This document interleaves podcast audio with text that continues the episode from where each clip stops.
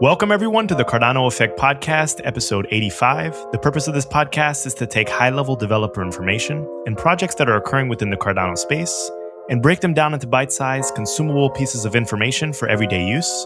I'm your host, Philippe, and let's get this podcast started. Rick and myself are the hosts of the Cardano Effect Podcast today, as usual, and we have our very special live stream series. We have something for everyone on this channel. If you're not unfamiliar with our live stream series, it's where we recap all the events that are happening within the Cardano ecosystem over the past few weeks. We also cover some blockchain topics in general. And we also engage with live feedback on the YouTube comments. So this is a chance for us to engage with you. You can ask questions, we're going to respond, and we're trying to make it as interactive as possible. So this is our very calm and mellow series that we wrap up our weeks with. If you haven't seen the past few episodes of the Cardano Effect podcast, I, I highly recommend that you go and check those out. A lot of very pertinent information for everyone. So, without further ado, I'd like to remind everyone that none of what we say in this podcast is financial advice. Remember, you are your best financial advisor. And if you don't think you are, you need to find someone who's qualified to do so. So, Rick, how are you doing this Sunday morning? What's going on? What's happening? Hey, I'm doing great, Philippe. Thank you for asking. I was up late last night. Charles had a, an AMA going live stream, and uh, we were setting up for today's live stream with the graphic that we turned the last whiteboard video into a graphic. And that's the main thing we're going to be going over today, along with some of the latest news and SANBA. Philippe's going to talk to you about SANBA. So thanks for that introduction, Philippe.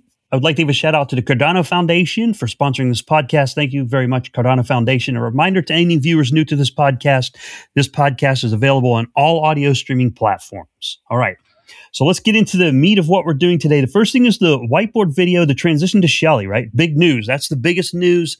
Hopefully, everyone has seen the whiteboard video that Charles did. It's almost like a two year update to his previous, his first whiteboard video in October 2017. And this one is more detailed. This is where the engineering details come into play. So keep in mind that his whiteboard video is the authoritative source of information. It's like the common ground of truth. And then what we're going to go over today is to give you the opportunity to ask questions and discuss in the chat and provide inputs about what the whiteboard means to you and if you have questions about it. But again, it was a lot of information. It's a massive amount of information uh, with a lot of engineering details. So uh, I'm human. I might make mistakes. Please don't beat me up with, well, Rick said or, well, Philippe said. Just don't beat us up. Remember, refer back to the original videos, authoritative source of information. Keep your eyes and ears peeled as new information comes out rapidly over the next couple of months as we transition into a Shelley mainnet. All right.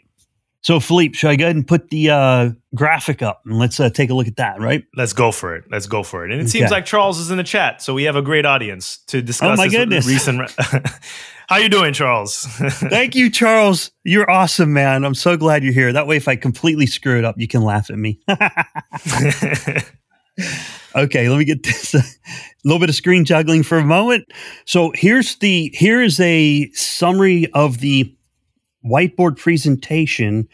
We're going to start up here at the top left where it says Byron, the static federated nodes with IOHK, CF, and Emurgo. This is where we're at today, where you have the federated nodes. And then we take it, this large arrow is just the general path that brings us all the way to the bottom right, where we have a Shelley mainnet, decentralized stake pools, and we're up and running. And then in the process here, we have the details. Each one of these colored layers represents a step towards Shelley, starting here on the top left box that says end of life for ITN. So that's one of the next big steps that's involved here, along with the balance check and the consolidation of rewards. Now, there was another comment in the original whiteboard video about the exchange full listing. I do not understand. I did not understand what that meant. I wasn't sure. So I put it in there because it kind of fit on that level of the process. So, um, and that leads us into triggering the hard fork. So these things have to occur before we trigger the hard fork. And if I need to update this graphic, please let me know. I have it on a PowerPoint slide, and I'll share this with you guys over in Telegram and wherever else. That way we can get it uh, laid out a little better. All right. So Philippe, any comments, questions, concerns, outbursts? I got to hop back over to the chat because I'm uh, a little bit blind right now. No, everything looks good. Everything looks good. I think the stepwise function. We're we're going over the main themes here. So if you're not viewing this, if you're just listening to the podcast right now, we're discussing the transition from Byron to Shelley. And so this is we're going from the Rust implementation of Jormungandr all the way to the Haskell implementation of Shelley. And there are various different steps that need to take place before we hit that. So after we trigger that hard fork and we shut off the Byron relays, and once again refer to Charles's video, where the exchanges are going to have to upgrade. So Byron wallets are going to be ha- they're going to have to shut off. So this is going to be an interesting thing as far as timing because I wonder how long it's going to take for all exchanges to get on board. Are we going to be able to extrapolate information based on the major exchange changes, or are we going to have to wait for every single exchange that ADA is listed on before we move on to that next step? Because it's important for Bittrex and Binance to upgrade, but is it important for the smaller exchanges that may not be as respondent for them to upgrade? Are we going to have to wait for 100% or 95% or 90%, 85%? What's the metric going to be until we move to that next step? Yes. And please don't ask us when Coinbase. We can't answer that because if there is a Coinbase agreement, then it would be under NDA. If it's under NDA, you can't say it's under NDA. So please, we don't know. We have no inside intel. We can't say we don't know. Yes. So that was a big question on Charles AMA last night because when Coinbase, when Coinbase. Okay, it's, sorry guys. So be patient. Don't worry. Good things come to those who wait. We'll, we'll, we'll be good. I'm not worried about Coinbase. So uh, we're going to go to the next stuff. So we get the uh, the first layer here in the dark blue, and as we transition to green, when the network is ready, we trigger the hard fork and shut off the Byron Byron relays. And this someone asked a question that said dual consensus, what is that? That is the phase we are currently in, where you have the old Byron consensus available on the federated nodes and OBFT. Philippe, I actually screen captured an old graphic. I'm going to share that real quick, okay? okay Just so it makes it. more sense. Go for it. It'll help answer that question. Let me let me refer to now these two diagrams are congruent. They totally agree with each other. So let me refer to the one Duncan Coutts did. You guys probably remember this from last year. This was the Ouroboros Classic over here on the left, where we currently are. Well, we're actually right about here right now. We have Ouroboros BFT running, and you have Daedalus Flight is out, for example, stuff like that and there's some overlap. There's a period of overlap where you're going to have two consensus protocols running at the same time. Now, this diagram is kind of like a broader, high level view, but as time goes on, which where we're at today, more engineering details come to light, more problems get solved, and things become more granular. So we're done with this diagram. This is the one we started off with, and these diagrams do agree, but now we have greater detail. Okay, so we're going to go back to the greater detailed. Okay, so we're back over to the whiteboard video of triggering a hard fork and shutting off the Byron relays. Um, the exchanges must upgrade at this point. The Byron wallets will be shut off. I'm not sure if that means like Daedalus 0.15.1. I think that's what it means. I think that's what it okay. means. Yes. Yes. And and people need to move to flight. So we're over here now in the dark blue and we're and we're heading towards the light blue. This is the next layer of what needs to occur. Okay. Oh, along with that, Philippe, I missed the most important part, the balance check and consolidating the awards. And then those will be moved over here to the new main net once we get over to the new main net. And once again, everyone that's not familiar with this entire process, if you've been delegating your stake, your stake to any kind of stake pool, whether you're using Daedalus or Yoroi, basically what's going to happen is that testnet ADA that you're using to stake, you are creating rewards ADA, and that rewards ADA will be added to your mainnet balance. So it's not like you're going to have your testnet ADA. Say you have 10,000 ADA on the mainnet, and then you got 10,000 testnet ADA. You're not going to get 10,000 testnet ADA added to your mainnet balance plus the rewards you received during the staking period. You're just going to be getting the rewards ADA added to your main net balance. So you're not doubling up, you're just getting those rewards ADA added to that main net ADA, if that makes any sense. So if you got a thousand ADA as rewards during the duration of the test net, you will have 11,000 ADA once we go back to that main net Shelley. Yep. Okay. And so, sorry, I was just checking our technology here. And what I was trying to do, Philippe, is what Philippe and I tested right before we started this. We wanted to be have people dial in, but the problem with Zoom, although they've solved some security problems, other people would see your phone number. It's like, okay, Zoom, good job, you screwed up security again. No, Charles did say happy to chat about the roadmap uh, in the chat. Philippe, I, I don't want to like do this kind of ad hoc, but I, I can drop Charles the link if you want to let him jump in, if he can. I don't know if he's prepared for that, but we can just keep going with what we got. Yeah, I mean, you can drop him the link if you want. It, it's it's kind of a, a, not a very eloquent thing for me to do, but I can I can try doing that and see if it works. Okay. Yeah, so I, will I'll give it I'll give it a shot. All right, so let's go back to the light blue area was is where we left off, and that leads us to the Shelley hybrid phase and the D parameter. You ready for that part? Yes. And I'll sort the link. Yes. Okay? So what happens in the next phase, the Shelley hybrid phase? We have two consensus protocols running at the same time. You have the hard fork combinator that I show over here on the right, Shelley hybrid phase. The D parameter kicks in. The blocks will be made by both the federated nodes and the stake pools once again, federated nodes for anyone that's a little bit confused are the nodes that are operating from IOHK, the Cardano Foundation, and Emurgo. Those are the three entities running federated nodes. Yeah, those are the ones we are on currently. So now that brings us to the D parameter. The D parameter is what allows the decentralization process where currently we are on the federated nodes. The 100% core nodes here is the federated nodes. The D parameter is what allows you to slowly decentralize over time. And Charles first spoke of this at least well over a year ago, where he said the network starts off completely federated and then slowly transitions over time, becomes more and more decentralized until it's completely handed over to the stake pools. Well, this D parameter allows you to perform that process. So it starts with D equals one, then it's 100% the federated nodes. Now there's a time set aside over here where it says normally you can set the decrement to like 0.1, so it goes from 1 to 0.9, 0.8, or set the decrement to 0.2, where it goes from 1 to 0.8, 0.6, 0.4. And that will affect the amount of time it takes to uh, transition to decentralized. Now, I believe if a catastrophic failure occurs or a catastrophic bug occurs, somehow you can stop the march, the process, the decentralization process, and, and let the federated nodes that are under, I guess, better controls maintain control of the network to prevent. Oh, there's, yeah, Charles, I got the link for you there. Sorry, I was trying to talk and copy and paste at the same time. I got too many windows open, man. I'm old. I used to be able to manage as many windows as possible. I just can't do it anymore. I lose track. Like I got, I got like six windows open, and I'm, i start to get confused. I used to be able to do like ten windows, man, but not anymore. Just not there. just expanding on what Rick said, that's before we went live, we wanted to make sure that everyone understood the main theme. And basically, it means that we're going from federated nodes to pool operated nodes.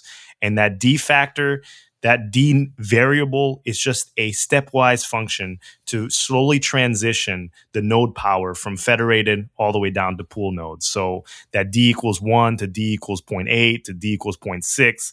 It's just a decrement of time that it's going to take for power to transition from one set of nodes to the next set of mo- nodes because this is not going to be done with the flip of a switch. That wouldn't make sense. That's not responsible. It's not like IOHK is going to just be hand over 100% of the power to pool operated nodes overnight right when we hit Shelley mainnet. It's going to be a slow and gradual process just to make sure everything is going well and it's going smooth. Because once you once you go you can't turn back. It's not like it's going to be 100% pool operated nodes and we're just going to be able to hand the node power back over to IOHK Cardano Foundation and Emurgo it's like it's a point of no return. So we're going to go and we're going to hit it hit our milestones in a stepwise function Yep, it's going to be logical organized. Please pay close attention to the latest communications. I'm going to stop the share for a moment because I lost track. If I get, if someone joins the meeting, I was looking to see if Charles wanted to jump in. And you know, the little uh, Zoom made some security efforts and they put the participant list on the right hand side. And I can't see it when I'm sharing my screen.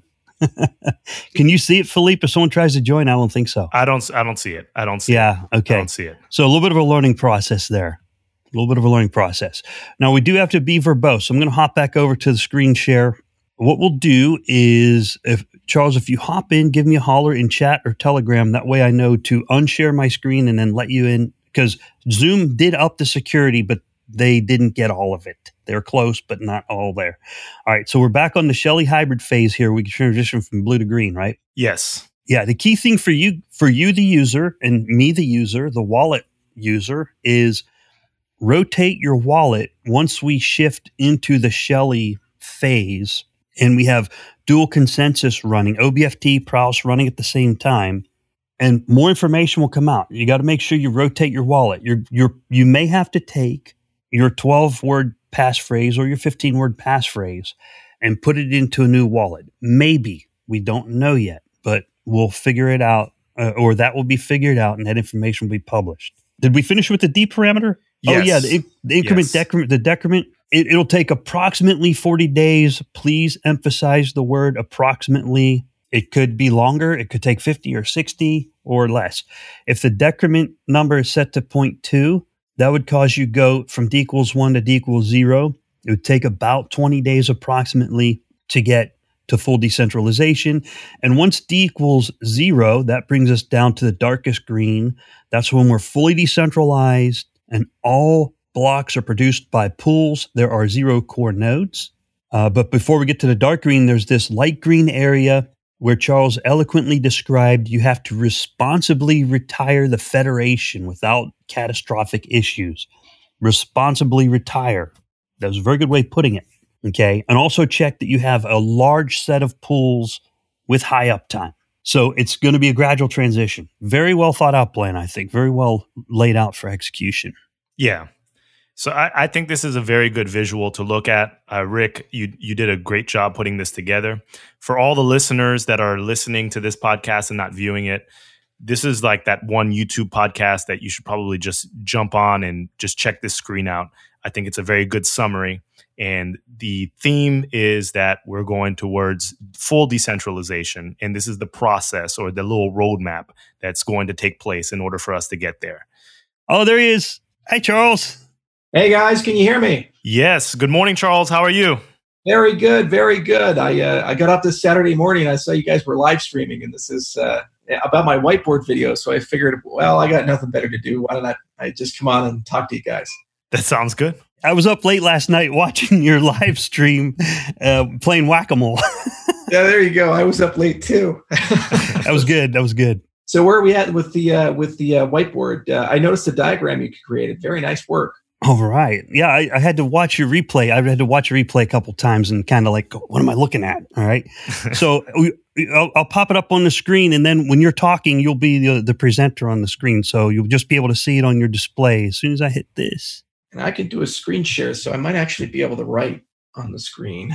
Oh, okay. What we really wanted to explain to the viewers and the listeners is that D parameter and exactly how this is going to take place, the step by step incrementation that is going to transition the nodes from a federated status over to the stake pool status or community pools. Right. Okay. Yeah. Yeah. So there was um, really three things we had to accomplish. Uh, one, the original Sarakel code was not fit for purpose, and it was never designed in a way that made it really easy for us to just go from a static federated mode to a decentralized mode. Uh, so there was kind of a half step that needed to be done, and that was what Byron Reboot was all about, where we would gracefully replace the old code with a new code that's still static and federated, but it had hooks built into it to make it a lot easier for us to transition uh, to Shelley.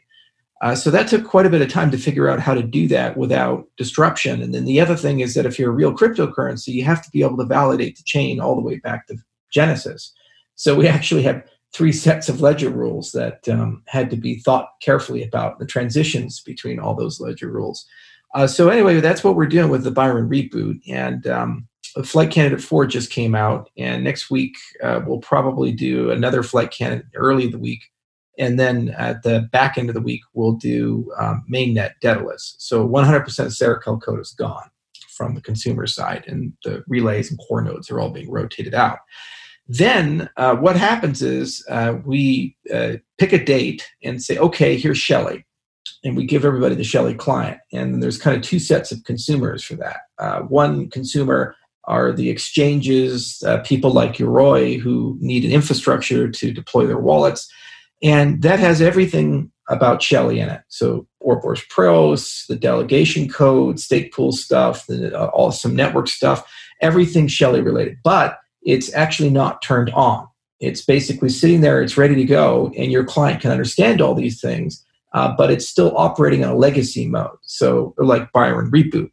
And then at some point, we say, okay, hard fork time. And at that point, uh, all that Shelley stuff turns on. And then at that point, no Byron stuff is working anymore. So the Byron relays are shut off, and you're going to have to rotate to a new system.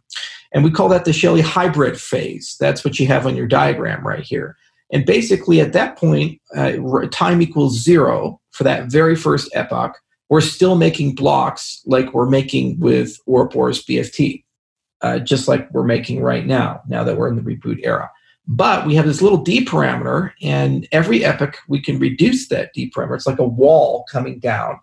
And uh, more and more slots are being made by stake pool operators. Uh, so uh, basically, we have two sets of metrics uh, that are going to uh, to operate on that that we're going to look at. One uh, is uh, stuff like the amount of registered stake pools, the amount of ADA that has actually been delegated. Um, you know these types of things, so qualitative and quantitative metrics that tell us the overall performance, health, and level of decentralization of the system. And the other is a time metric. So it's an either or scenario. So either uh, we hit some predetermined set of things where we say, yeah, this is as decentralized as it's going to get. Let's just set D to zero. Or we say, look, we can't run this, we can't provide tra- training wheels forever. Uh, good luck, everybody. We're going to have to set D to zero. And what we're going to do is in May or June, somewhere in that time frame, we'll, we'll announce um, what that process is going to be, and we'll write a full article on the um, on the D parameter uh, and basically explain how it technically works, point to it in the ledger rules because it's already been formally specified. So if you've read the formal specifications, you guys can see it there. Uh, and then explain basically um, a hypothetical schedule of how we would ratchet D down. So in my video, I said, well, an obvious way to do it would be a 10% per decrement. And if that was the case, then after about 40 to 50 days, depending upon the epoch length, uh, D would equal zero. Now, a question that's come up is can we go in the other direction? And the answer is yes. So, if those qualitative or quantitative parameters, uh, for whatever reason, are regressing, or uh, if there's um, some catastrophic bug that's been discovered, which is highly unlikely, but you always have to plan in advance for these things. Why you put lifeboats on a ship? Uh, that uh, that at that point we could technically ratchet D, for example, from 0.8 to 0.9, or even take it all the way back up to one. Um, but that's an unlikely scenario. And after D hits zero, uh, what we're going to do is remove the ability to update D uh, and, just basically completely take that out using the uh, the update system. And uh, then uh, all future system parameters, long term, long term is the short term because things are coming to an end, will be handled by Voltaire. And so uh, things like transaction fees and other things like that can be readjusted through a democratic process. So uh, our goal is to get D down to zero as quickly as possible. It's one of those things that's less necessary because we had the ITN when we first created D. We were debating whether to have an ITN or not. Uh, so this would have been like Haskell's version of an incentivized testnet effectively. But it is important to understand that when we start lowering D, like we go from 1 to 0.9, uh, the stake pools are not validating uh, testnet transactions; they're validating mainnet transactions. So this is real. It's uh, it's running part of the network, and it's a it's a great acid test uh, that doesn't exactly hand the keys of the Ferrari to the to the the new driver. It makes sure that people actually know what they're doing. Uh, but it is something that we can rapidly lower or slowly lower, and that's just going to be completely based on a, a metric based uh, approach. So, Charles, this is a dynamic process, if I'm understanding this correctly. So, if we hit D equals 0.1 and we're right about where we're going towards that 100% pool node decentralization, will the metrics for IOHK will they be released publicly? Like, will those goals be released publicly as far as we want to hit this and this and this milestone, or is this yeah. going to be something internal and then when you feel oh, like it's I, good. I, I, would absolutely prefer because it's, it's a centralized system. I'd absolutely prefer all those metrics to be as, as transparent as possible.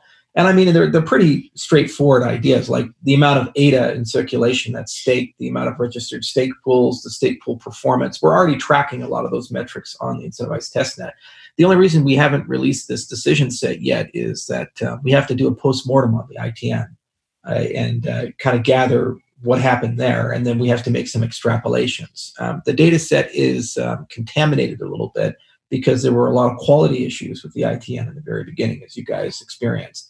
And so uh, the question is did those quality issues and the fact that we only had one snapshot uh, give us an artificially low participation level?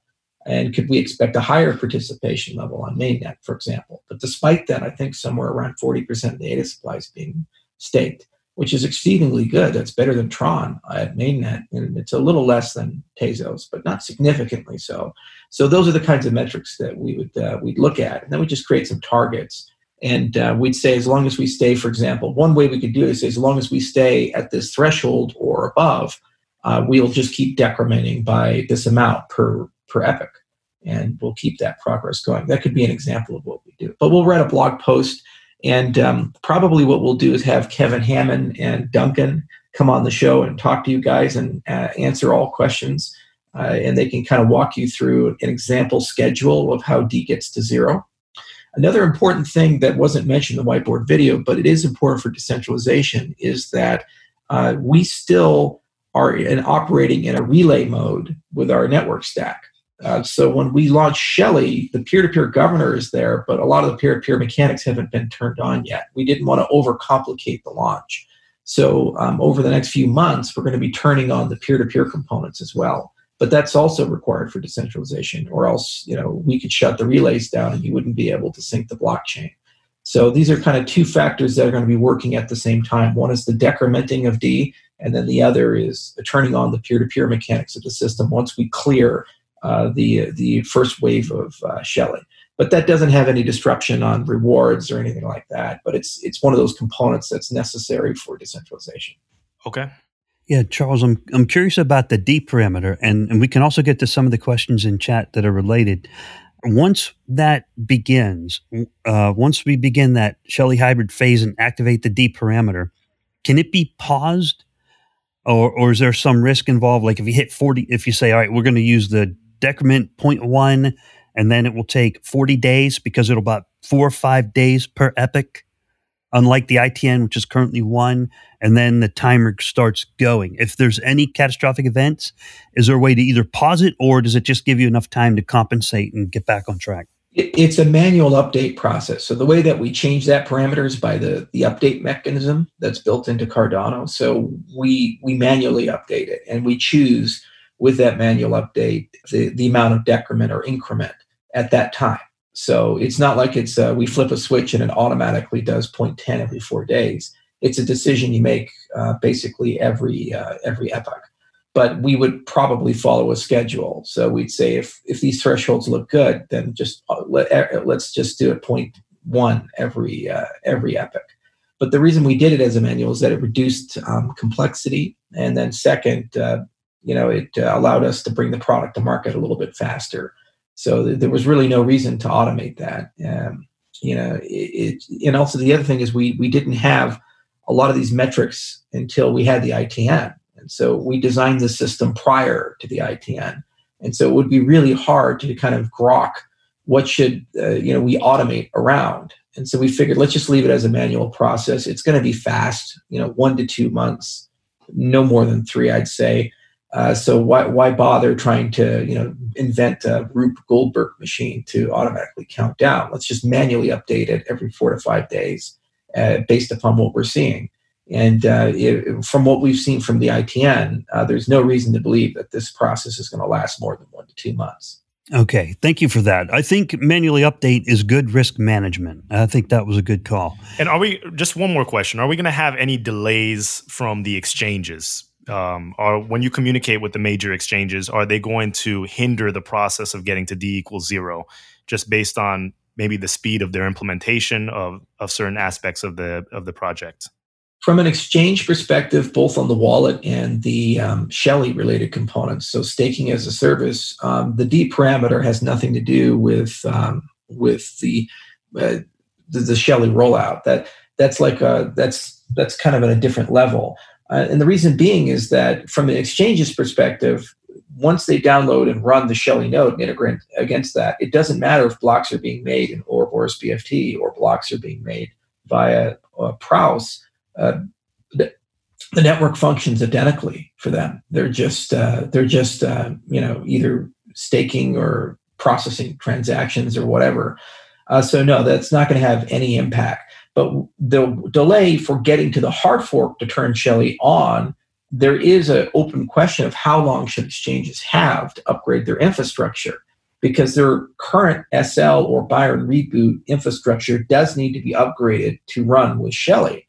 And very simple things could break their, their infrastructure if they're not careful. Like, for example, we're changing the address format from where we're currently at, our proprietary format, to Bech32. So if they don't upgrade from Byron reboot to the new Shelley node, then when you go and put your Bech32 address into their little withdraw field on the Exchange web GUI and say, send my ADA to this address, it'll not validate as a proper address, for example, eh, because the old code doesn't understand that address. So these are examples of, of things that would break if they don't upgrade. So exchanges do need to upgrade. So the question is, when in this roadmap will the exchanges um, have a final set of libraries and technology to integrate against? and with a little rubber stamp saying that if you build against this, uh, we're good to go. And that's going to be at the balance check phase. So uh, we just released our first set of GraphQL libraries, uh, and uh, the, we're, we're going to have a big uh, exposition of them at the product update at the end of the month. And uh, we'll be updating those one more time, and that'll update right at the end of the balance, right, right when the balance check begins. And then that is the upgrade window. There'll be a running Shelley testnet uh, they'll have all the libraries that are feature complete and no API changes or anything like that, and say you guys need to build against this if you if you want to actually list data post Shelley hard fork. And then the question is how long should that upgrade window be? Um, so I think probably from when we release the Shelley uh, mainnet um, software for people to download, maybe about four weeks before the hard fork happens.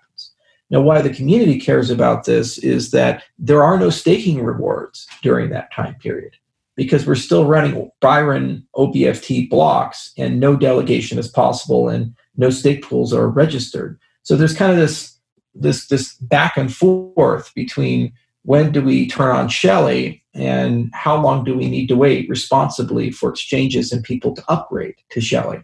Uh, and so maybe four weeks is the, the proper window. Technically, it could be a day. Uh, but then you know, the vast majority of people probably hadn't upgraded at that point. So we had a lot of conversations with exchanges. Nick Nayfack did that. And uh, they told us that they need between four to six weeks to burn in new software.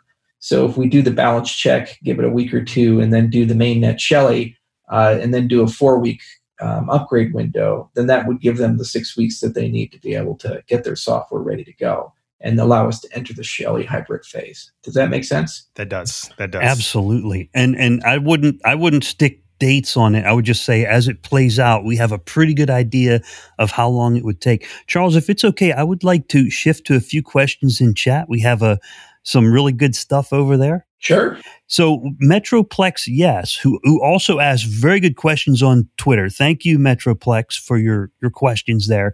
Asks during this transition, is there any point along the way to full decentralization that Daedalus clients will experience connectivity issues? If so, more or less, where in this graph could we see issues? So, kind of like where are we transitioning Daedalus and where could there be connectivity issues? Thank you, Metroplex. Yeah, so that's one of the reasons why uh, the network protocol in the Byron reboot is um, basically the Shelley network protocol. So, uh, in terms of damn dogs. Uh, so, in terms of the uh, in terms of uh, connectivity issues, I wouldn't anticipate anywhere on this graph us having connectivity issues.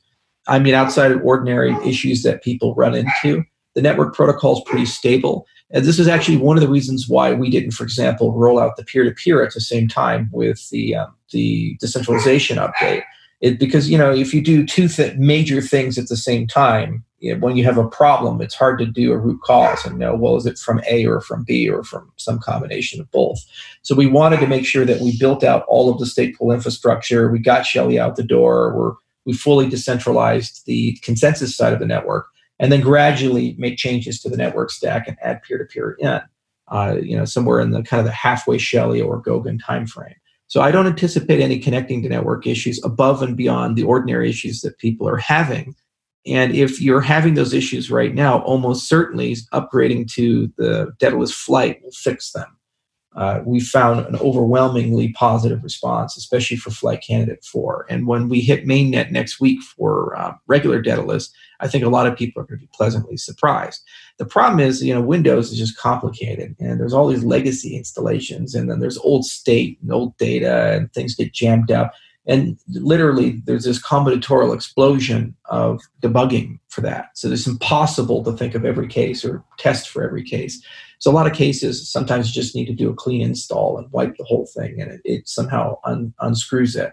And every, every now and then you run into weird configurations, like weird firewall, weird router, and these things, and it just is impossible to kind of figure out what the hell is going on. In some cases, we found ISP level censorship, especially in Asia, for cryptocurrencies. So they have a perfect configuration, a perfect network, but their internet service provider is doing packet filtering and somehow we've been flagged and they said, oh, that's bad. And it, it, it's causing quality of service issues. So the only way to solve that is with a VPN. So there's, uh, there's a lot of complexity when you talk about networking. But in general, the rollout that we have here is, I, I think, sufficient to make it roughly dis- uh, disruption free. Um, and then the, the real connecting to network is going to come when we do the peer to peer. That's going to be the first acid test of our major new design. We think it works. We've done a lot of testing and simulations for it, but it, you can't say it works until it works. You have to actually roll it out and see it. And that's going to be a, a fun upgrade for everybody. But then at that point, we're totally decentralized because all block production and all data relay is done by the community, not us. And no one actor can shut down the network. That's your litmus test. This is why Ripple is centralized and Bitcoin is not because you know there's a small group of people on the XRP side who could say, "Well, let's just shut it down and shut the whole network down." Uh, whereas Bitcoin, no actor, no matter how powerful, has the ability to stop the relay or stop consensus. So at the end of the Shelley hybrid phase, that's where we're going to be at. No actor can shut the network down. Uh, no actor has the ability to disrupt operations. Yeah, that was an interesting thing I learned about IOTA too. They turned off the they had a problem. They turned off the coordinator and poof, and shut down the whole blockchain. I thought, what? I didn't know it was. I know, and, and, I got brutally criticized by their community years ago when I because I, I, read the Tangle paper and I said, guys, the only way you can implement this in its current form is using a centralized serializer. And they're like, yeah, but we'll remove that, governor. You know, very quick. I said, okay, when are you going to do that? Oh, you know, a few months. I said, okay. And they used to shut the whole network down. It's like you're not a cryptocurrency then. yeah, some guy turned it off. That's what RJM Coin kept saying on Twitter. Every time that uh, they tried to say it, I said, some guy turned it off. There's right. some really good questions over here uh, that, that are with, within the scope of this podcast. So, Charles, thank you for coming on here. Wonder Sound Radio asks, can there be hard forks when Shelley is launched? I believe the question is, can there be hard forks after Shelley is launched? Yeah, of course. Every cryptocurrency goes through that. And um, the, the real question is should the system uh, understand its own design and be able to know it's moving from configuration one to configuration two and so forth? Or should this be a meta process that lives outside of the system? This is the, uh, the classical question. So, cryptocurrencies like Ethereum and Bitcoin, hard forks live outside of the system. Uh, cryptocurrencies like Tezos, they actually attempt to make this some form of an on chain process. And what we're doing is we're not going as far as them, but we are choosing a hybrid style system where uh, we have a democratic process and a CIP process. And actually, when we launch Shelley, we'll, we'll unveil the CIP process version one. Uh, and Voltaire is, is imminent. We're actually getting very close to that. So look for some announcements soon.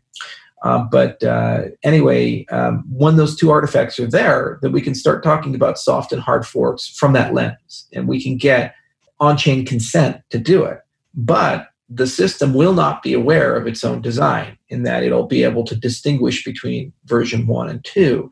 However, because of the hard fork combinator design, that little thing that we came up with, um, it's when we do hard forks, we have a graceful way of doing that, where you can validate multiple sets of ledger rules and consensus rules at the same time and keep everything straight and preserve your security guarantees.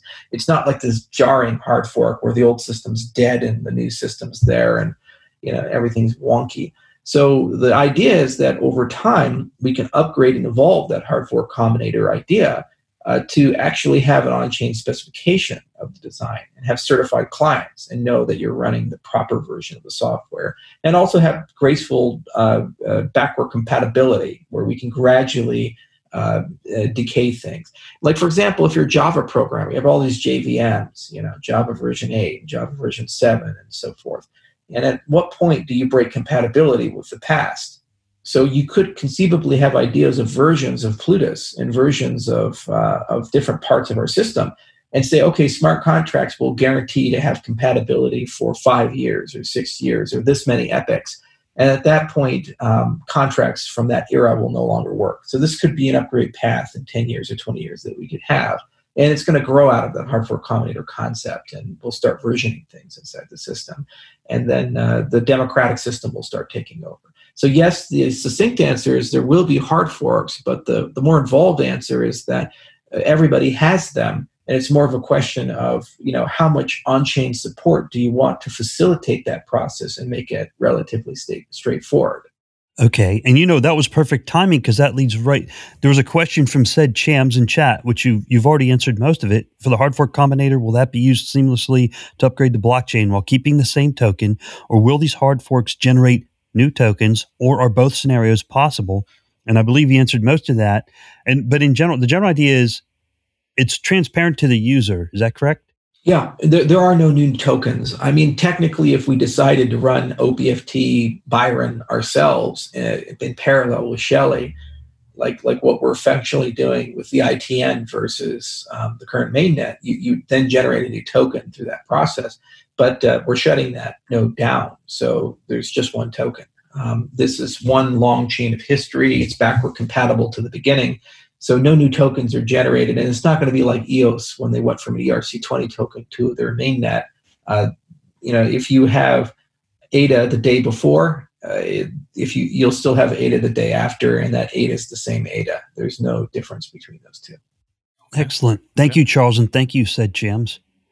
And Philippe, we have a follow up question from the Elite Trance, another one of our frequent flyers. Okay. and the Elite Trance asks So essentially, we can create a flight wallet, send the funds to that wallet, and we'll be good to go for Shelley. And he also wants to wish his friend Rodney happy birthday. He's new and watching. Happy birthday, Rodney. So basically, I mean, this is a good question. Would I make a new wallet and send funds to it, or would I put in my 12 or 15 word word seed? So let's be clear about something. Um, you have to download the Shelley wallet when the Shelley upgrade window begins. And so that's the window before. So there are kind of three phases there's the testnet phase, the upgrade window, and the hybrid phase. Those are the three things we need to do to get Shelley completely out of the door. So we are entering the testnet phase, and that's going to run rapidly. It starts with friends and family. Uh, and uh, we're already starting to get ready for that. Sam Leathers is going around making a list and counting it twice and then that's just to get the kinks out to make sure that we don't have a bad experience when we have the first real testnet. And that first real testnet has a node and a CLI. So there's no wallet backend there, but there is some functionality in that CLI enough to be able to, to do all the staking related things. The whole point there is to get the stake pool operators familiar with deployment and get them ready to go. Then the last test net is the balance check. And at that point, that's the full end to end consumer product in that it's your first opportunity as a consumer to check it. So you're going to verify that your ITN rewards and your main net balance get merged together and then everything is good there. And you actually use the wallet. Now, very shortly after the balance check is done, we enter in the upgrade phase. And that means that Byron Reboot and the Shelley wallets will be living in the same mainnet. And everybody's going to get an upgrade notice saying you need to upgrade to Shelley we have this month out of time, probably four weeks before we're going to do the hard fork. And your old Byron stuff isn't going to work at that point. So you need to upgrade your wallet. Okay, so it'll be very simple. You just go to Daedalus Wallet, download your wallet, and upgrade it like you've always done it, or maybe it'll push through as an automated update. We'll see which one we can do, or both. Uh, so, so there'll be an upgrade, and it'll be a pretty simple process for the vast majority of people. And at that point, if you have that Shelley wallet, when we cross the hard fork threshold, everything just turns on. So all the great areas and the GUI just turn on, and it's there. But you don't need to do anything. You don't need to download anything more at that point.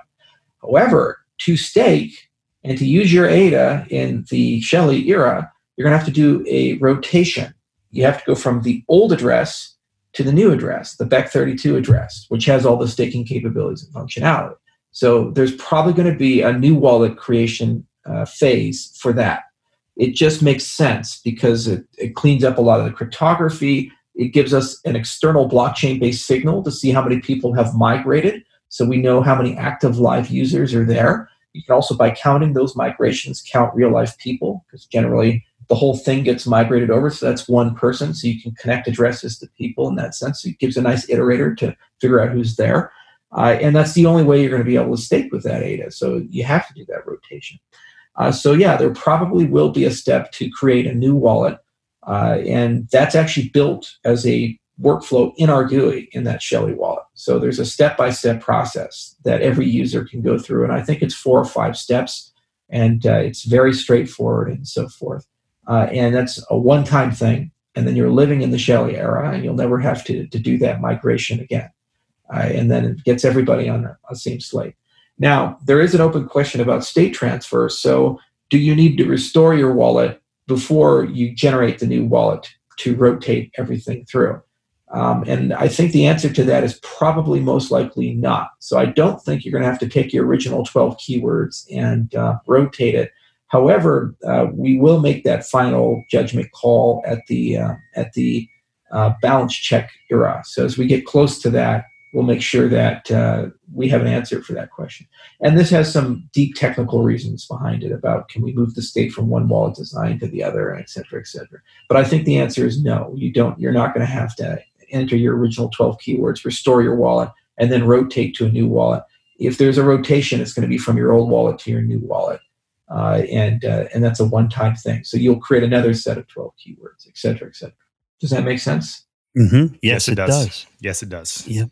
There's a few other questions on here. These might be kind of difficult to answer right now, but one person asked, "What is the anticipated pledge on mainnet?" And another person asked, "What is the anticipated percent return?" So let's start with the the percent return. Will it be the same as ITN, or will that be different? similar to the ITN, but it'll be a little different. The ITN used a different reward model than the uh, Haskell model. The Haskell model is based on what's in the formal specifications. So we already have a, a formula for that. The um, implementation of the Rust model was done with a simpler formula so that we could bring it out to market a little faster. And also, it was, you know, it's the Haskell thing is thinking about rewards for years and years and years. Rust thing was just rewards for a few months. And so it didn't really make sense to to have a model that perfectly replicated that and spent all that development time. Uh, so uh, refer to the specifications uh, for this, and uh, we'll update our reward calculator uh, to reflect the Haskell side because we have a reward calculator for the ITN, and that'll be updated during the the testnet era. And we'll play around with some of those last parameters. and then the other question was, what was the other? It was question? about pledge. Rewards. Pledge. Ah, the pledge amount. Yes. Yeah. So pledging is really interesting. Um, so pledging is just the beginning of a broader concept of locking tokens, and there are many cases where you'd want to lock tokens for a variety of reasons. So, for example, Hydra, uh, securing Hydra channels, it's nice to know that there's a bond behind them. So that pledge mechanism could conceivably be doubly used there. Furthermore, with the voting system, what we're probably going to do to make sure exchanges can't participate in voting is have a locking mechanism for voting, where you have to lock your tokens for a period of time to be eligible to vote for the following voting window. Now, exchanges couldn't do that because they need to have on demand accounts by regulation. So the, you need to know that when you go and ask for your ADA, your ADA is there. If they have to lock it for a month, for example, then it's like a CD. They can't uh, they can't take it out. So uh, so this would prevent participation on the exchange side. So that pledge mechanism could be conceivably reused for all of these scenarios. It could be used for a stake pool, for bonding, for uh, layer two solutions like Hydra, and it could be used for the generation of a voting token uh, or a voting credential for the following voting window.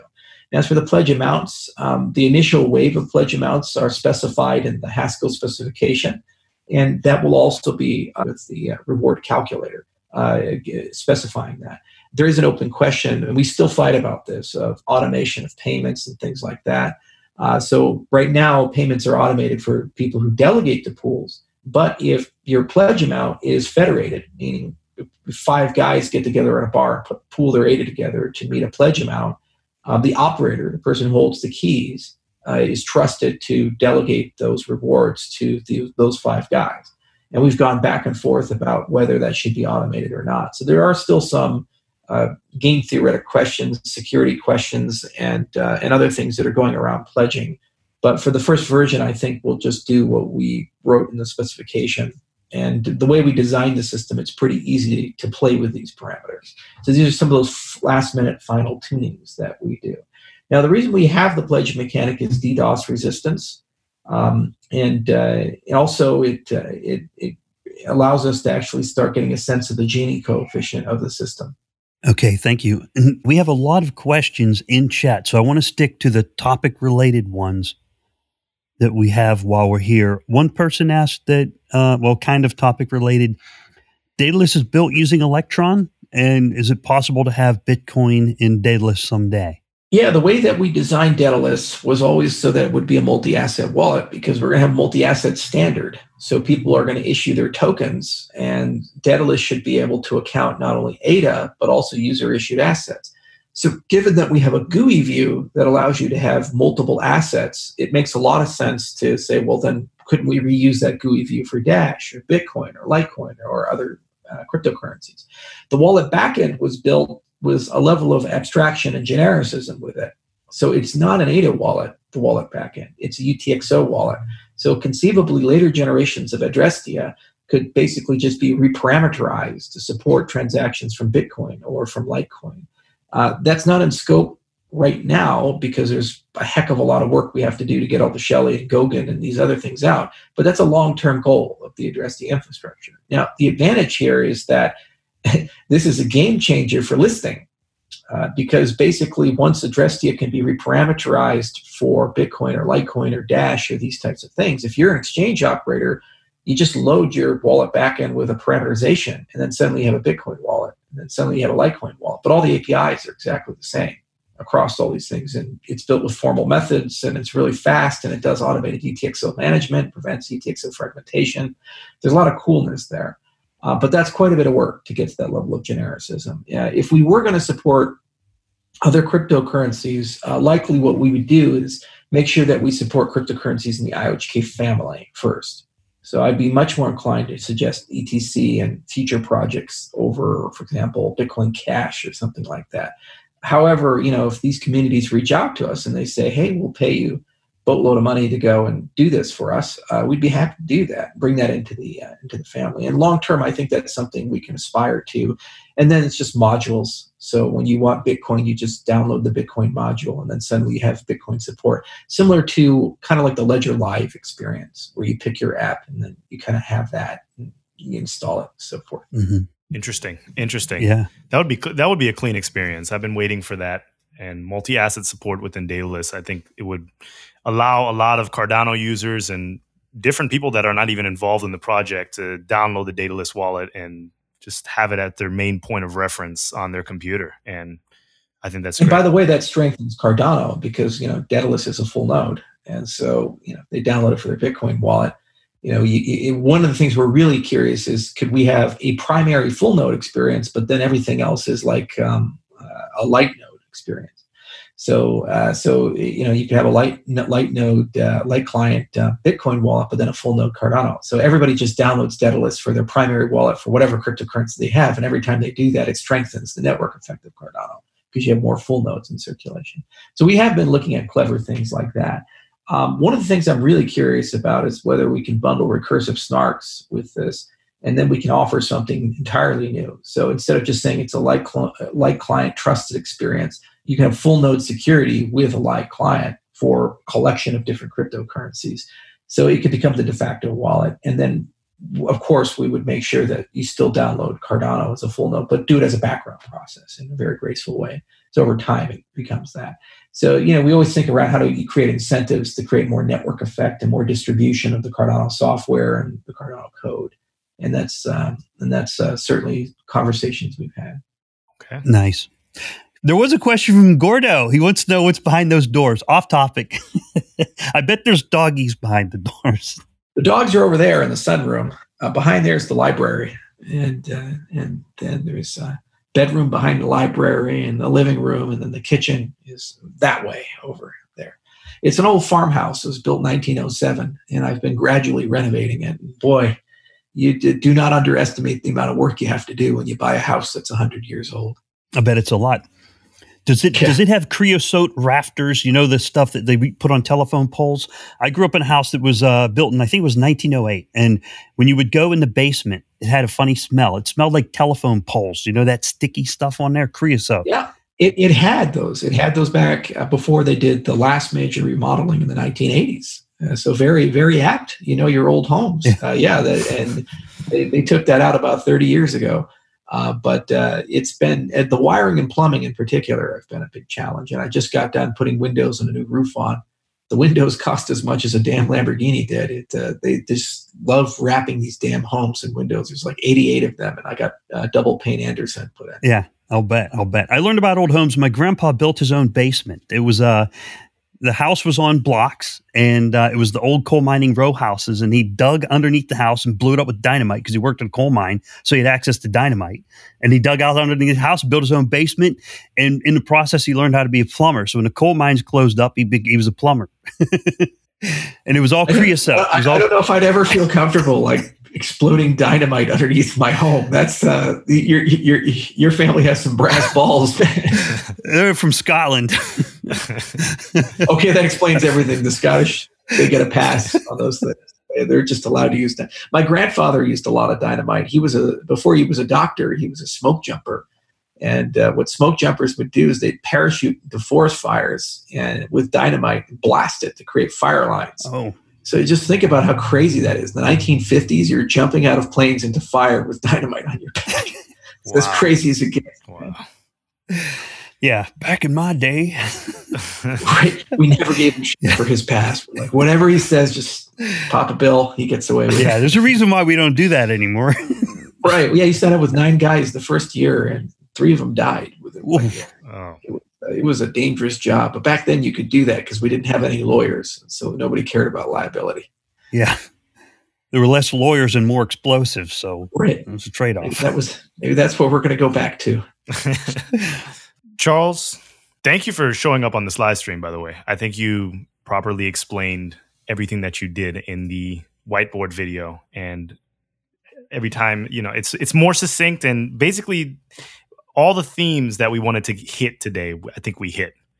Uh, what do you think rick? And sanba sanba oh yeah we sanba. have to talk about sanba sanba was in the title. Philippe you're more researched on that. Do you have anything uh, what okay, do you know let about me, that? Let me pull up my tab because I closed my tab okay. accidentally. I'm just reviewing if there's any other questions in there. Thank you everyone for your questions. We always appreciate it. We we get some of the best questions coming from the folks in Cardano. Y'all are awesome. Y'all are awesome. Right. Well, I mean, it's it's the rolling this stuff out is never easy, and I, we recognize that there's a huge communication requirement to it uh, above and beyond just the, the enormity of the technical side but you know this is how we work so years ago we said hey we we should have a podcast you know the, the community needs one to explain stuff and so then you know Cardano effect got put together. And then I said, all right, I'll pay for it for a little bit and mm-hmm. just to get it bootstrapped. Now the Cardano Foundation sponsoring it, but then the treasury's coming out and then that'll cover it. So there's this gradual decentralization of the Cardano effect from a centralized thing to kind of a community oriented thing to like being directly paid for by uh, the the system itself. And similarly, you know, that's how you roll out a cryptocurrency. Is that you know you start with this this idea. There's a small group of founders. They kind of bootstrap it. They get it where it needs to go, and then you bring in the community. They start taking over critical components, and then over time it eventually becomes fully resilient and decentralized. And if we design it correctly, it's you can push it, poke it, and damage it, but you never can break it. It's self healing. Uh, this is particularly complicated because I think this is the first real case where somebody has tried to cleanly go from a static and federated system to a dynamic and decentralized system. Um, the, if, like, for example, Ripple woke up tomorrow and said, we're going to do that, uh, it would be hell. They'd have to spend one to two years figuring it out and rolling it out and doing it without damaging people's value or disrupting the network or even just simple concerns like how do I rotate my wallet? How do I avoid, you know, losing network availability and suddenly I'm sitting and connecting to network? These are big deals to people. This is their money and so you have to you have to take it very very seriously and i think the single most important component is just how do we explain it to people so i had a few meetings that week and i said shit i need to make a whiteboard video about this because i i got to wrap my whole head around every part of this and so I, I did the whiteboard, and uh, then I said, all right, people are going to talk about the whiteboard video, like you guys and other people, and then we'll see all the questions that come up. And then gives us some lead time to create dedicated marketing material to explain each of these components and make sure that everybody's question is answered. So a lot more is coming. You know, specifically things on each era. The blog posts uh, will explain that. Videos, more episodes, more more stuff. And uh, if there, we see reoccurring questions coming again and again, do let us know because then we'll make sure that we make specific content for that. But it's going to take a while to get this percolated all the way through. Charles, just to give you like a quick FYI, I think between stake pool operators, the most contested topic in conversation right now is the pledge and how significant it's going to be for stake pool operators. Whether or not that means locking a significant amount of ADA for minimal returns, or is the reward to risk, the risk to reward ratio going to be advantageous for operators to consider locking up a tremendous amount of pledge in order to run a stake pool? I think that's one of the questions that's been floating around. And I've talked to several other stake pool operators, and I talked to uh, Rick on the phone a couple days ago about it. So um, I'm not sure who the correct person to speak with. I mean, when we had um, who was it on Aparna? Aparna said that we need to speak to Duncan. So yeah, yeah so yeah, we're, we're, so we'll probably do a hybrid episode then, a dual episode. So while we're talking about the D parameter, uh, let's also have a part of that episode on the pledge mechanics. And what we can do is bring in Phil Kant and uh, bring in Kevin Hammond and Duncan. Uh, I think that team would be able to to really go through the history behind the pledge, why it's there, what what we've learned from the ITN, uh, et cetera, et cetera we, we can have that episode. I mean, it's there for a reason. It's a DDoS protection mechanism, and it's uh, directly related to the level of decentralization of the system. And the idea is that the pledge amount should go down over time because the amount of stake pools should increase over time. So the amount. I think did we lose him? We might have lost you, Charles. If you can still hear me, we'll give it a moment. Um, so the key is, as, as to what Charles was saying there, with pledge, I did. There's two ways I, I calculated pledge on what could it be. Now, this is all speculation. Based on wallet number 1000, pledge could be about 3 million. Correct. If you want a thousand pulls. I also did a, a Twitter poll that came up with, I had options of up to a 100,000, 500,000, 1 million plus. Okay. And the, the median number was about 500,000. So if, if you look at the math and say, well, people want, well, 100,000 got the most votes. So people want 100,000 but if you count down the wallet 1000 and you see that it's 3 million, somewhere in between lies the correct number to start with, I think. Yes. So that's kind yes. of a broad. Hey guys, that's a sorry really, about that. My internet crashed. Can you hear me? Yes. Yes, I can hear you. Okay, sorry about that. Uh, so right. uh, where did I cut out? On pledge, as we were talking about having a hybrid episode with Aparna and oh, uh, yeah, yes. Kevin Hammond, Duncan, and Phil Kant uh, would be yeah. yeah. the three people to, to talk to about that. And, and Phil has been dealing with specifications of the, these things for over two years. Like he, his job was to literally figure out how to translate stuff from prose to math. So there's probably few people alive that know more about what we've specified than he does. And Kevin Hammond is the node product manager. So his job is to worry about consensus, network, and ledger rules. So consensus includes the pledge component. And he was actually the guy who created the very first rewards calculator. So he's uh, he's he's very up to speed on these things, and of course Duncan is one of the, the chief software architects, so he's been around this whole thing. But I mean, as I, I mentioned, um, the, the, there's this relationship between K, the amount of stake pools, and the pledge amount because what we'd like is K to increase over time, and thus the pledge amount decreases over time. uh, so that you can have many more smaller pools as opposed to these giant pools. But that's closely related to the amount of ADA that people actually hold, so the Gini coefficient of cryptocurrency. And there's no explicit metric in the system to actually tell us that. Uh, so one of the things we recognized early on in this process is that identity is not a first-class citizen with any cryptocurrency. Identity is a derivative.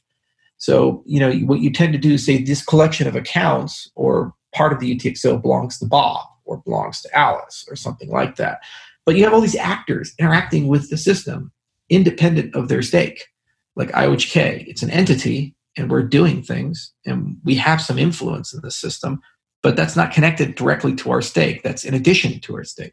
So the point of Prism is to introduce an artifact into Cardano, the DID, that we can operate around and talk around and so forth. So we can start answering questions of how many unique stake pools are there? You know, what's the difference between Alice and Bob and these things and uh, so forth. So that's a third component into the pledging conversation. One is the amount of stake pools, the other is the, the explicit amount as long as side distribution of the data. And three is how do you identify unique people in the system and reason about them and talk around them, build reputations around them and so forth you know so it's not perfect um, but nothing is with this. And no matter what we do there's somebody who's going to be pissed off. That's just how this is. And you know you really have to ask yourself what problem are you trying to solve and not move the goalposts? Our problem we're trying to solve is having a resilient decentralized dynamic system which has high participation. And uh, no one actor has the ability to run the system. So true decentralization uh, the next wave of problems is egalitarianism and fairness, saying, okay, we have a functional system, but it's going to have some holes in it in that it's not so fair to certain constituencies and groups. For example, the poor but motivated. So if you don't have a lot of ADA, you're always going to have less representation in the system, regardless of the fact that you may be a great contributor. So there needs to be, in addition to ADA, a proof of merit uh, where people are doing great work and they get more influence on the system and the maintenance of the system above and beyond that. And this is exactly what we would ask to start designing and building for generation two of the system for the next five years. You know, can, how do we modify the current decision metrics of voting and proof of stake and consensus from just raw plutocratic, the amount of tokens you hold, to something else that seems to be a little bit more representative of the community as a whole? That's a research question. So, you know, what we have now from what we've seen with the ITN and from what we've seen with simulations, we feel very comfortable that it'll create a stable, dynamic system that is decentralized. Uh, and it has some egalitarian elements to it, uh, but they're not perfect. And, you know, pledging is at the heart of all of that. So it'd be cool, cool to have an episode and say, what is it? Why is it there? Uh, what did we learn from the ITN? What will happen over time as we the network evolves, including the K parameter. And then when we introduce the DID concept and we start creating this concept of identity divorced from assets, how can we use that to build merit reputation that could potentially be uh, another factor for rewards? Um, the other thing you have to consider is that right now we're just rewarding state transitions. So a transaction is a state transition. So you go move assets from Alice to Bob, or you trigger a smart contract. You're going from state one to state two, or state alpha to state beta. Okay, so that's what you're rewarded. But there are other things that need to be compensated for the system to be sustainable long term. Uh, network relay and data storage are two. This will become very evident when the blockchain is a petabyte and this will become very evident when there are hundreds of thousands of transactions every second floating around the system 10 years or 20 years. Uh, the, the cost of maintaining that infrastructure is not trivial. It's, it's going to be very expensive, but it won't directly be compensated with our current reward model. So, you know, th- this is not the end of the story by far. There, there's going to have to be some diversity with the reward function to compensate other facilities that people participate in. And it may be the case that while consensus stays that the same way, there are other things that users can do that don't require you to hold ADA, but you provide value to the system and you get rewards uh, proportional to that. So, uh, so it's uh, just the beginning of an economy. It's certainly not the end. Nice. Okay. You know, Charles, you bring up a good point. Um, I'm wondering when the blockchain gets to say a terabyte, I have a terabyte drive on this laptop. Will the checkpoints or the snarks or something prevent it from growing to a terabyte on my laptop because, for example, I did not delete the uh, the Emerald wallet for Ethereum. I had it in full wallet mode until like April of 2018, and had to delete it and put it in light mode because it hit like 600 gigabytes. And I'm like, ah, right. you know, and I don't want to see that happen to Daedalus. How do we, how do we prevent that? Yeah, it's a great question. It's another example of what the next scope of work can look like in five years. So we can totally solve this problem in a three to five year time horizon. So you solve it in kind of three ways, and you have to do all of them. One, you need a proof mechanism that is relatively constant or logarithmic size to the data set.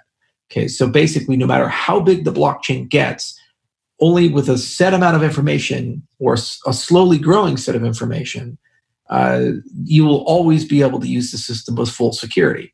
So, recursive snarks, snarks in general, they are the path to do that. Uh, and there are tons of great ideas, and we're actually exploring those ideas, everything from Halo to other things. And this is going to be a completely solved problem in probably the two to four year time horizon. So, you know, if we had dedicated full time people, we could accelerate it and put it into Cardano. So, what does that mean from a user experience position? It means that every user is able to know, regardless of how big and grand Cardano gets, uh, that the history that they need is accurate. And when they receive funds, those funds exist. So, the double spend problem, the problem of existence, the existence of a double spend, uh, the existence of the tokens is verified, and the non existence of a double spend is verified. You can always verify those two proofs. Okay, so that's one part. But then there are two other parts this concept of inclusive accountability uh, and uh, this concept of uh, network resilience and maintenance. So just because you can verify history is right, it does not guarantee availability. And if your blockchain is like a petabyte in size, no one actor will have that entire thing. So you need to move from a replicated storage mechanism to a decentralized storage mechanism. So replicated is where everybody has a copy of the blockchain. Decentralized means you have part of it, but not all of it. Okay. So how do you make that transition from replicated to decentralized, but still have high availability? Uh, so first you have to figure out a mechanism to do that. Second, you have to incentivize people to use that mechanism to get a strong guarantee that it's there. So uh, that's what IPFS and these Filecoin and these Chia guys are, are trying to do. There are projects that are exploring that, and they have a lot of money and they're working real hard on it. But that's a lot of research, and I think it can be solved in a reasonable way in three to five years.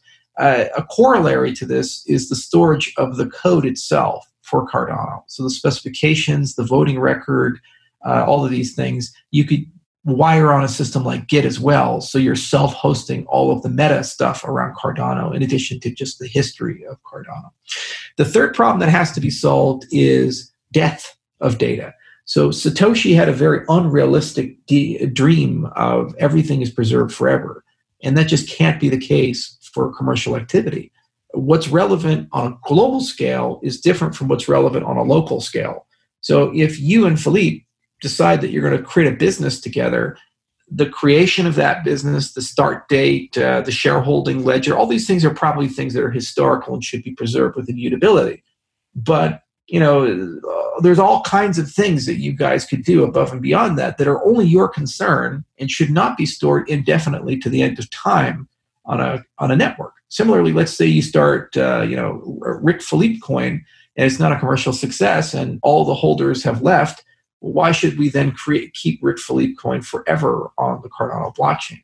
So there's this uncomfortable conversation with pruning of when do you throw information away and under what context do you do that? And do you make information on the system an economic actor? I mean that people have to pay a deposit or renew the storage or something like that and that's a that's a really difficult conversation because you're starting to get away from Satoshi's vision of just save everything. He had the luxury of doing that with Bitcoin because Bitcoin was just one thing. It had no smart contracts. You couldn't issue other assets. You couldn't put metadata into it. So he's like, "All oh, Bitcoin's transaction record is sacred." But your metadata is not necessarily the case. So that's the third problem that also has to be solved. So you have to solve all three of them to achieve a global scale system. One is a maintenance thing. It's like garbage collection you have to gradually clean things up over time. One thing is basically how do you move from you know replicated to decentralized, and you know actually everybody has a fragment, and then collectively we we all check each other. And then the inclusive accountability issue of how do I know when I look at history without having all the history that the history is correct. So that's the new data model of you know the next five years. And when we ask for another five years or so forth, uh, that's what we're going to ask for is that that part of the research scope will have ideas in each of those categories of things we want to do and we'll go and throw great scientists and great engineers at it. And before the end of that roadmap, we'll have solutions in each of those buckets. But if we solve that, what does that mean for the user? It means that your light client is your full client. You can you have scalable level of participation, and that's user driven. So how much data you relay, how much data that you store uh, is up to you, and it's commensurate with the resources of your system. It'll never disrupt normal operations of your system, and yet you're still a good actor in the system. So there's no longer this full node, not full node dichotomy. Instead, it's going to be a spectrum, and you just decide of how good of a citizen you want to be in that system. And no matter if you're a little bit on the spectrum or a lot on the spectrum, uh, you, you will all, still be making positive value to the system. And the fact that you can, no matter where you sit on the spectrum, have the same level of security as if you sat with the entire history, uh, that's a revolution in our industry. And that's what we'd like to move towards with the new data model. Interesting. Yeah, that was an incredible explanation. Thanks, Charles. I, I have always thought about how do we store all of this information um, on the blockchain, and I, I understand metadata stored separate, operate on separate, uh, but to keep the transaction history forever, it'll be tough. I think it'll be doable. You know, storage size and space grows as time goes on. Right. Have you ever seen that uh, series on? I think it's on Hulu called Devs. It just came out about eight weeks ago, and the last one was last Thursday. Devs. Devs? D- no, no I, I, haven't seen that yet. I'm still trying to finish the last season of BoJack Horseman. That's how okay. far back I am. okay, if any if anyone hasn't seen that, it's really interesting. Uh, the it, the general idea is okay. They got a quantum computer, but I think it's the storyline that's more interesting than the science. So it's a pretty good show. Well, I tell you, for computation, the most magical thing I've seen the last week is Stephen Wolfram. He didn't even tell me he was doing this. You know, Stephen is this type of guy. He's crazy, guys. He's amazing he just said, Hey, by the way, I've been working on this computational theory of everything. And uh, yeah, we've made some pretty substantial progress towards it. And he dumped like a 500 page book and all these blog posts about uh, the things he's working on and he's been working on for the last year or so. Uh, so I'd highly recommend going to his blog post and seeing the things he's done. He's got these beautiful hypergraph pictures and these things, but he actually has a viable approach to a computational theory of everything. You know, so it's it's just amazing how much stuff is going on. And then the minute I talked about it, people are like, oh yeah, Eric Weinstein has has also started saying some things about that. And Lisi may be upgrading his uh, his E8 model. So no matter what you're interested in, there's like five people somewhere in the world who like have tangible, credible, cool things that uh, that they're doing. Um, as for devs, it's like same for content. You know i haven't even watched the mandalorian yet you know all these these things. And so there's just so much content that's coming out there. I haven't had a chance to watch the westworld season three uh, so i'm waiting for that to finish. So it's uh, it's getting overwhelming and i think the future is about who can curate all this and you make it understandable because there's too much of it yeah all right Thank you, Charles. And, and we're coming up on an hour and 30 minutes. We did have to touch on. Are you okay? We're going to shift gears a little yeah, bit. Yeah, I'm, I'm, not going to spend too much time on this, but I would like everyone to go to the Cardano Foundation website. And thank you to the Cardano Foundation for sponsoring this episode. And this is a press release that was written by Bakit. It was released on April 7th of 2020, and SANBA stands for South African National Blockchain Alliance. And I'm going to read the first few sentences and just give a couple thoughts about it. Basically, it says the Cardano Foundation welcomes the establishment of the SANBA, South African National Blockchain Alliance, and looks forward to exploring further ways to expand its footprint in the region. South Africa aims to employ blockchain in its efforts to boost socioeconomic growth, and SANBA will play a key role. The establishment of SANBA, Cardano Foundation's newest ally in driving adoption of blockchain, is a step forward towards bringing an economic inclusion to the country of 59 million. So it sounds like the Cardano Foundation is really trying to build up on these partnerships, especially since we are looking to bank the unbanked, and these are the regions that we need to start with. Uh, speaking about South Africa, the rand has dropped in value in comparison to the US dollar 8% in the past month. And although the US is printing a lot of money, I do feel like we're in a deflationary period right now in the US before we hit that inflation. Um, but a lot of these other currencies around the world are really going to be falling first before the US. We, we even realize that, that there's damage to the dollar, or the average person realizes there's damage to the dollar. So positioning yourself within these emerging markets as a cryptocurrency blockchain company is definitely going to put us one leg forward, especially if these countries decide to completely, not completely abandon their local fiat currency, but transition to other forms of currency that may be a little bit more stable than their actual currency that they use. The the joke has been that cryptocurrency has been the most unstable currency of all time, but now in these markets it's it seems like fiat is dropping left and right and stocks are going out of control. So I think that in the future certain countries and certain economies are going to be looking for alternate solutions. So positioning ourselves here, I think it's a, a, a good thing to do. Rick, what do you think? I, I haven't even been thinking on that. I, you know, I just right now we are in a global depression caused by the COVID problem. Okay.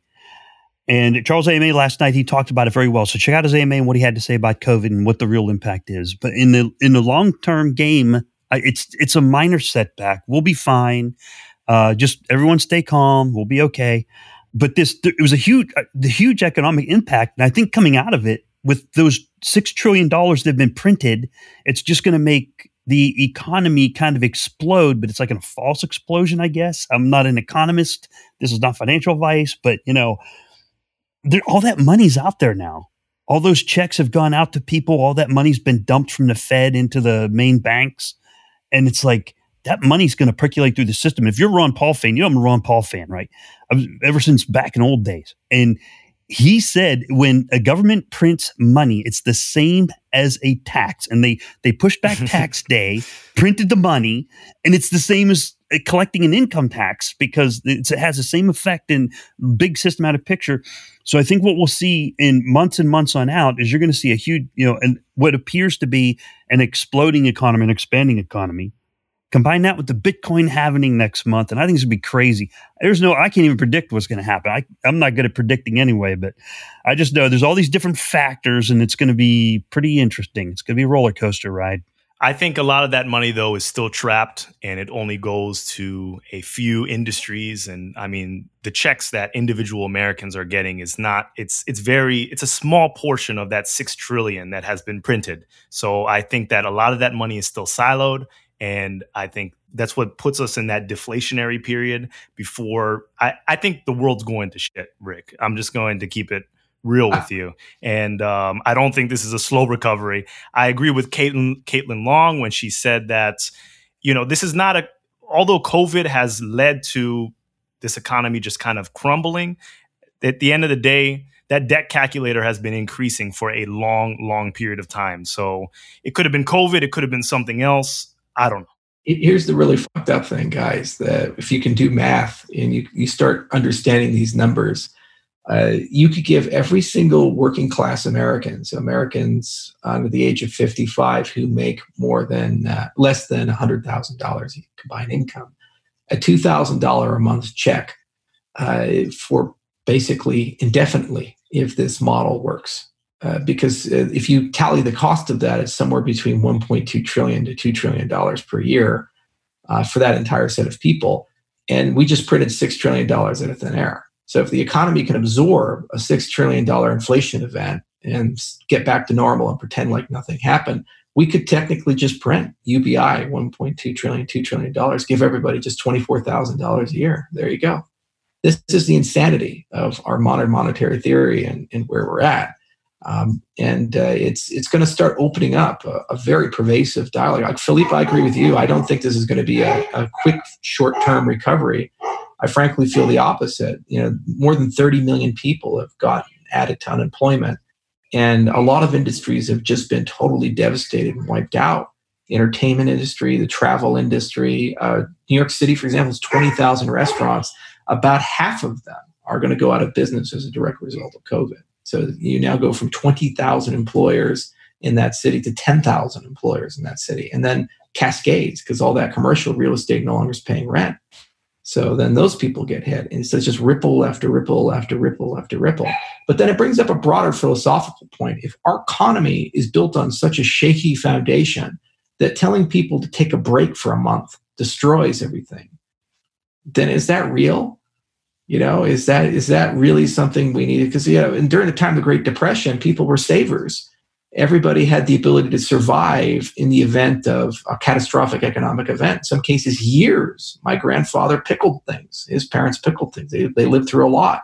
Nowadays, we say, oh, you lost your job. Can't make your next paycheck. Can't make your next debt payment. There's no mm-hmm. savings there. So I think it's uh, Caitlin Long was very right.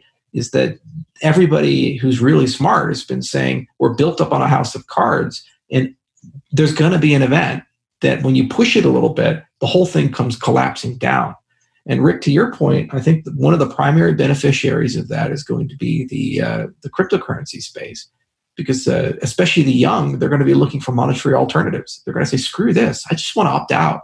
I think that the whole system is immoral, it's unethical, it's evil, it's built on lies. And uh, if you can tell me with a straight face that you can just go print six trillion dollars and we can expect and experience that, then why the hell are the poor even working? Why even have a job? Yeah. Because it only costs a trillion dollars to give everybody a two thousand dollar a month check. So why are we working if you can print six trillion dollars with yep. no consequence? And you know the guy who was on I can't remember his name, but he's the bald guy with really dark eyebrows, who was saying we can print as much money as we want. We have unlimited money. That guy, yeah. whoever that was, he was from the Fed. He was from the Fed. Now, if you listen to his mouth, it sounds like okay, he's saying one thing. But if you look, I, I read facial expressions. When people are talking, I look at their face and does their face match their words? That guy's face said panic. Yes. that guy's face had panic written all over it. So the words coming out of his pie hole don't count. I'm like, dude, he's lying because his face says panic and his mouth says we can print as much money as we want. But that, I'm telling you, if faces don't lie, body expressions don't lie. That's where the truth. And if they match, you're good. But if they mismatch, something's wrong. Right. And, and that guy I was tweeted, that guy was panicking. That video, and I said, "I this, this is starting to smell a lot like OneCoin to me. I don't I don't like this token." yeah. All right. So I got a bet for you guys. All right six months from now, I'm saying, you know, pretty good recovery six months out. I think we'll be okay. We'll kind of like, we'll be bounced back. You guys want to take a bet? 100 ADA.